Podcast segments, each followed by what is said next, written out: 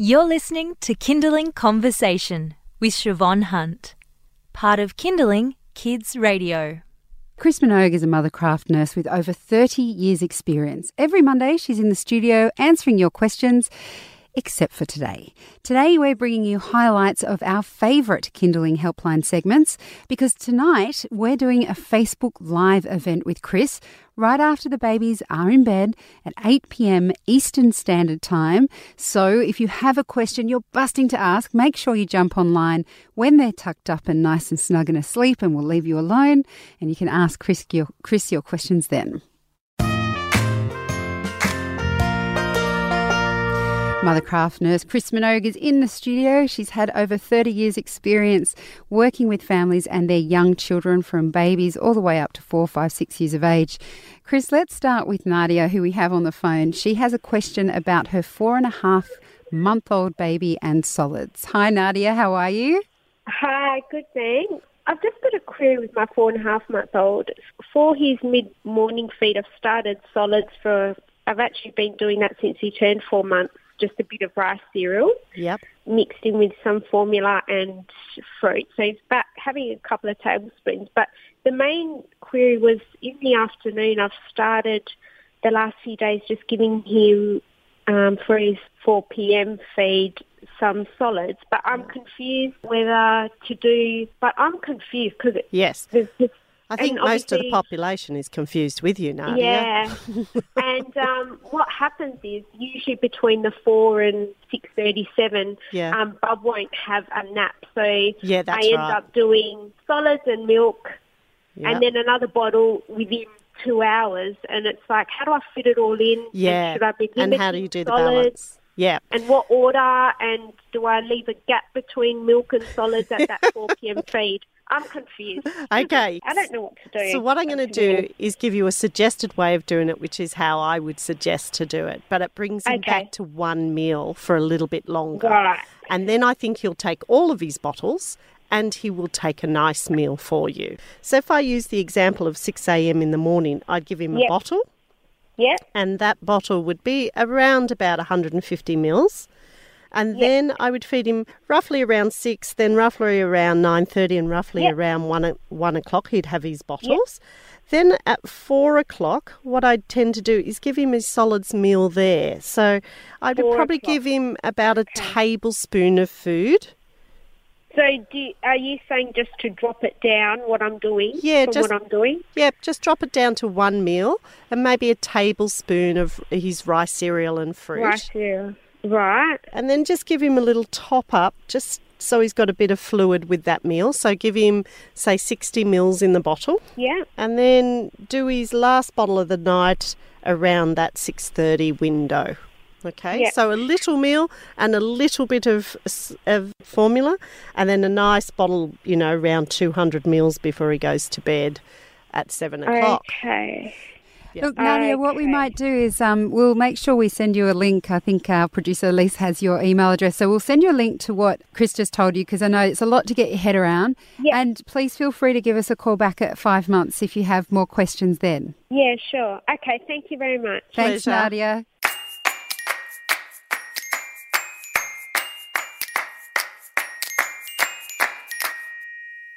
We've got this question here. I'm not sure who it's from because it's a text, but um, the person says, What to do when Bub wakes up at 4 a.m. every day and won't resettle, but has huge naps during the day? And the baby is apparently nine months old. Okay, so first thing you'd do is make sure that the sleeps in the day weren't too big. So, on average, a nine month old has about an hour in the morning, maybe an hour and a half, and an hour and a half to two, two and a half hours in the afternoon. So, they're having somewhere between three and three and a half hours of sleep in a day. So, if they're getting more than that, it may affect when they wake up at night. So, this little baby might sleep really well for mum in the day, goes down at seven o'clock, but by four in the morning, it's just not tired. So, one is to look at how much sleep the baby's getting. So, ideally, the minimum would be an hour in the morning and two hours in the afternoon. So, a variation of half an hour is not going to make that big a difference. Um, so, that would be good. Goes down about three and a half or three, three and a half hours after the last sleep. So, look at the timing. And then if it still persist, persists, then it's just a matter of trying to get encourage that baby to resettle again. So doesn't really at nine months won't need anything, won't need a bottle, won't need those types of um, or dependent um, settling techniques. Probably just needs to be left for a little bit, go in and pat, comfort, um, and go backwards and forwards until the child realises to go back to sleep again. I can imagine that um, mothers have a huge aversion to waking a sleeping baby. Yep. but I in would- this case, But in this case, it's probably contributing to the waking at four o'clock in the morning. Do you have a technique of waking a baby when I generally just open the door and open the blinds so they naturally just wake over the next 10 minutes or so in natural light. And usually that's all that's needed. So as soon as you open the door, it's almost like it disturbs their sleep in itself, but leaving them for a few minutes to fully wake up. And that should not have them grumpy. So sometimes when you wake them, they're really grumpy because they're actually in a deep sleep. So I just give them that time frame to wake up, but they're not in a deep sleep.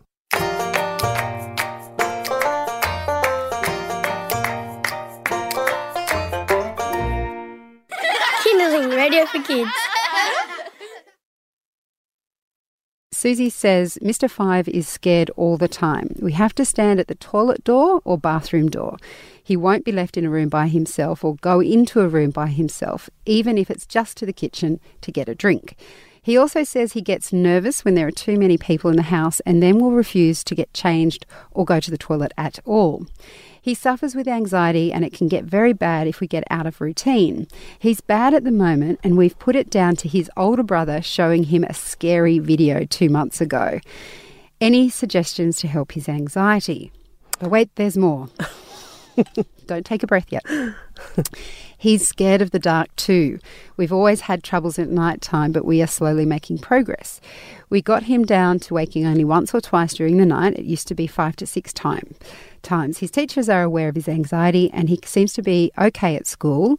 He started prep in Victoria this year, but then he seems burnt out by the time he gets home. He often says his heart beats so hard it feels funny. Oh, Poor thing. You know, from the sounds of it, he does sound like he suffers from a form of anxiety. And so, on on the day to day basis, it's obviously lots of reassurance, lots of telling him what's going to happen. You know, simple things like, I'm going to leave the door open for you to go to the bathroom. I'm leaving, you know, the light on for you to go to the bathroom. I'm leaving the light on for you overnight and the hall light. So, and the other thing we need to teach him is how to relax and how to be calm and how to be in the space and that he's all right. So you can keep telling him that nothing's going to happen, but until that gets through to his head.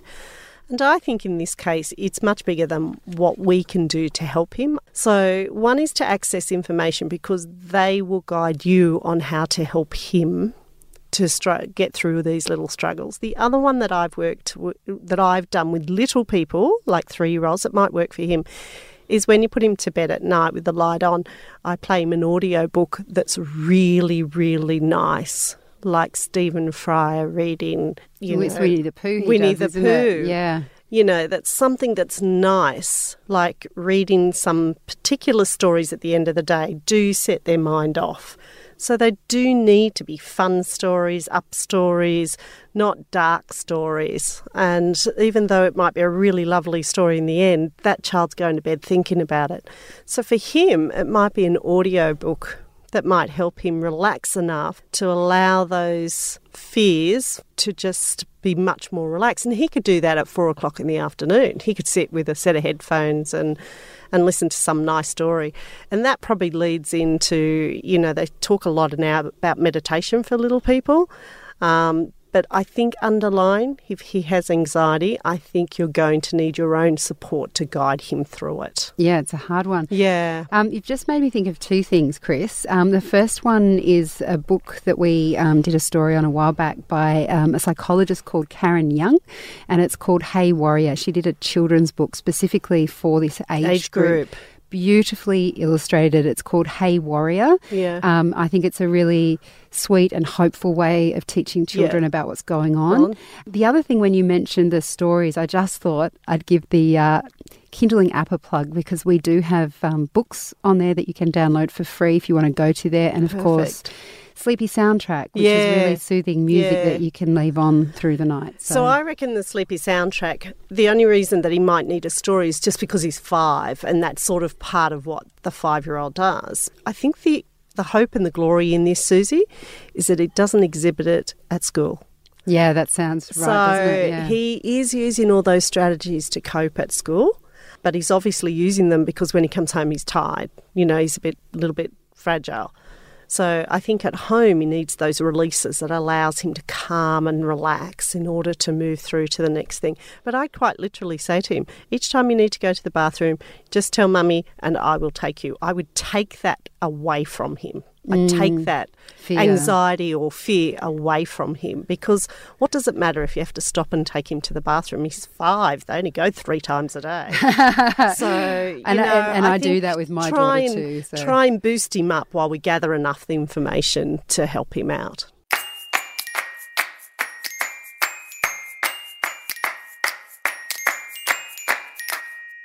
We have a text from Felicity Chris.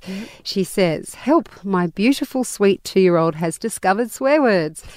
It's horrendous, but he thinks it's funny. It started after we had our second baby, so I'm guessing it might be a bit of attention seeking, but I don't know how to stop him. I've tried ignoring him, I've tried reasoning with him, I've tried telling him it's naughty and it makes mummy sad when he does it, all to no avail. How can I explain to a two year old that it's really not acceptable language? I know he thinks he's just being cheeky and doesn't understand what he's saying, but I'd be mortified if he said it at childcare or in front of his nana. Yes, well, they all test it at some time. they try out the word. So we have to assume that this little one's more two and a half, if not three, to have that depth of language to repeat a word with that much. Clarity. So uh, you're right. Generally speaking, we would say ignore it and do not respond to it in any way. And it probably started out of shock, and then maybe someone laughed at him when he said it or tried to dispel it by being really casual about it. And so he's a bit confused whether he's having fun with you or whether it's wrong. So I think you're right in ignoring it generally. And the other approach, and this is not really a discipline, it's just saying we are not going to tolerate that, is when he uses it, don't say anything, but very calmly take him by the hand and sit him in the naughty corner and just give him a few minutes. So I, it's not the ranting, you're in trouble type thing. You're going to sit there and then get down on his level and say, we do not use that word in our house. And then just bring him back to play again. This is sort of like a very cool way of not getting too worked up about it, but saying to him, not in this house. I like. I also like what you say about there. It's it's very clear. Yeah. There's no ambiguity. No. I mean, I'm not saying it's ambi- am- ambiguous to say it makes you sad, but there Yeah. is definitely a clear line in the Yeah. sand there, isn't there? Yeah. We don't do that. So, and it also Yeah. takes confrontation out of it. I'm just mm. going to, when you do that, I'm just going to sit you on this chair here. I'm going to give you two minutes. And then I'm going to say to you, okay, that's not the behaviour we want in this house. And sometimes, if we can take the passion out of it, i.e., the temper and the temperament out of it, it's actually a much more effective way of getting them to know, oh, that wasn't the right the right response that I thought I was going to get if I used that behaviour. Okay. And look, finally, before we let you go, um, we have a question from Sarah. My son will be turning three in a few weeks' time. Suddenly, he wants to argue about everything, especially clothes. Do you have any tips on how we can make how we can both survive this stage in his development? Okay, so I have this rule don't argue about clothes. So there's so many big things you have to argue about in life. Clothes is not one of them. But say it's an occasion where you want him dressed, you know, coordinated. What I would do is as soon as he gets out of bed, take his pajamas off and put his clothes on. Because then he doesn't argue about it. So the three year old argues usually when you're disrupting the play they're in. So they're playing, and then you say, let's go and get dressed. And they have this conniption fit about, I don't want to move because I'm, I'm in this play moment or I'm in this moment, some, doing something else. So the trick, if you really want him dressed, get him up, take his pajamas off, and put him in his clothes. The other th- trick to it is to take out the, the anxiety around it. So on day play days or daycare days, I would just have a drawer and let him choose anything out of that drawer that he wants to put on. But coincidentally, everything in that drawer matches. Do you know, you just answered a question I had because I have heard of people, their issue with the clothing is not so much matching It's as what? weather appropriate. Yeah, yeah. Yes. so- just Yeah. by not letting them, and then you're giving them agency, and so they Yeah. feel great about Look, what they're doing. I let this. I took um, helped a family go to New York one day. I hope we've got a minute to tell this story. And along the trip, this baby undressed itself. It was about eighteen months old. Undressed itself and would not put any clothes on. When we got to New York in the dead of winter, Oh, my it was cold. And he was not going to put clothes on, and I was not going to argue with him in JFK Airport. So we walked out the door, pretty much, walked back in, put the clothes on, no argument. So sometimes you have to let him go a little bit for him to work it out. understand the consequences. Chris, thank Yeah. you so much for your That's time a pleasure.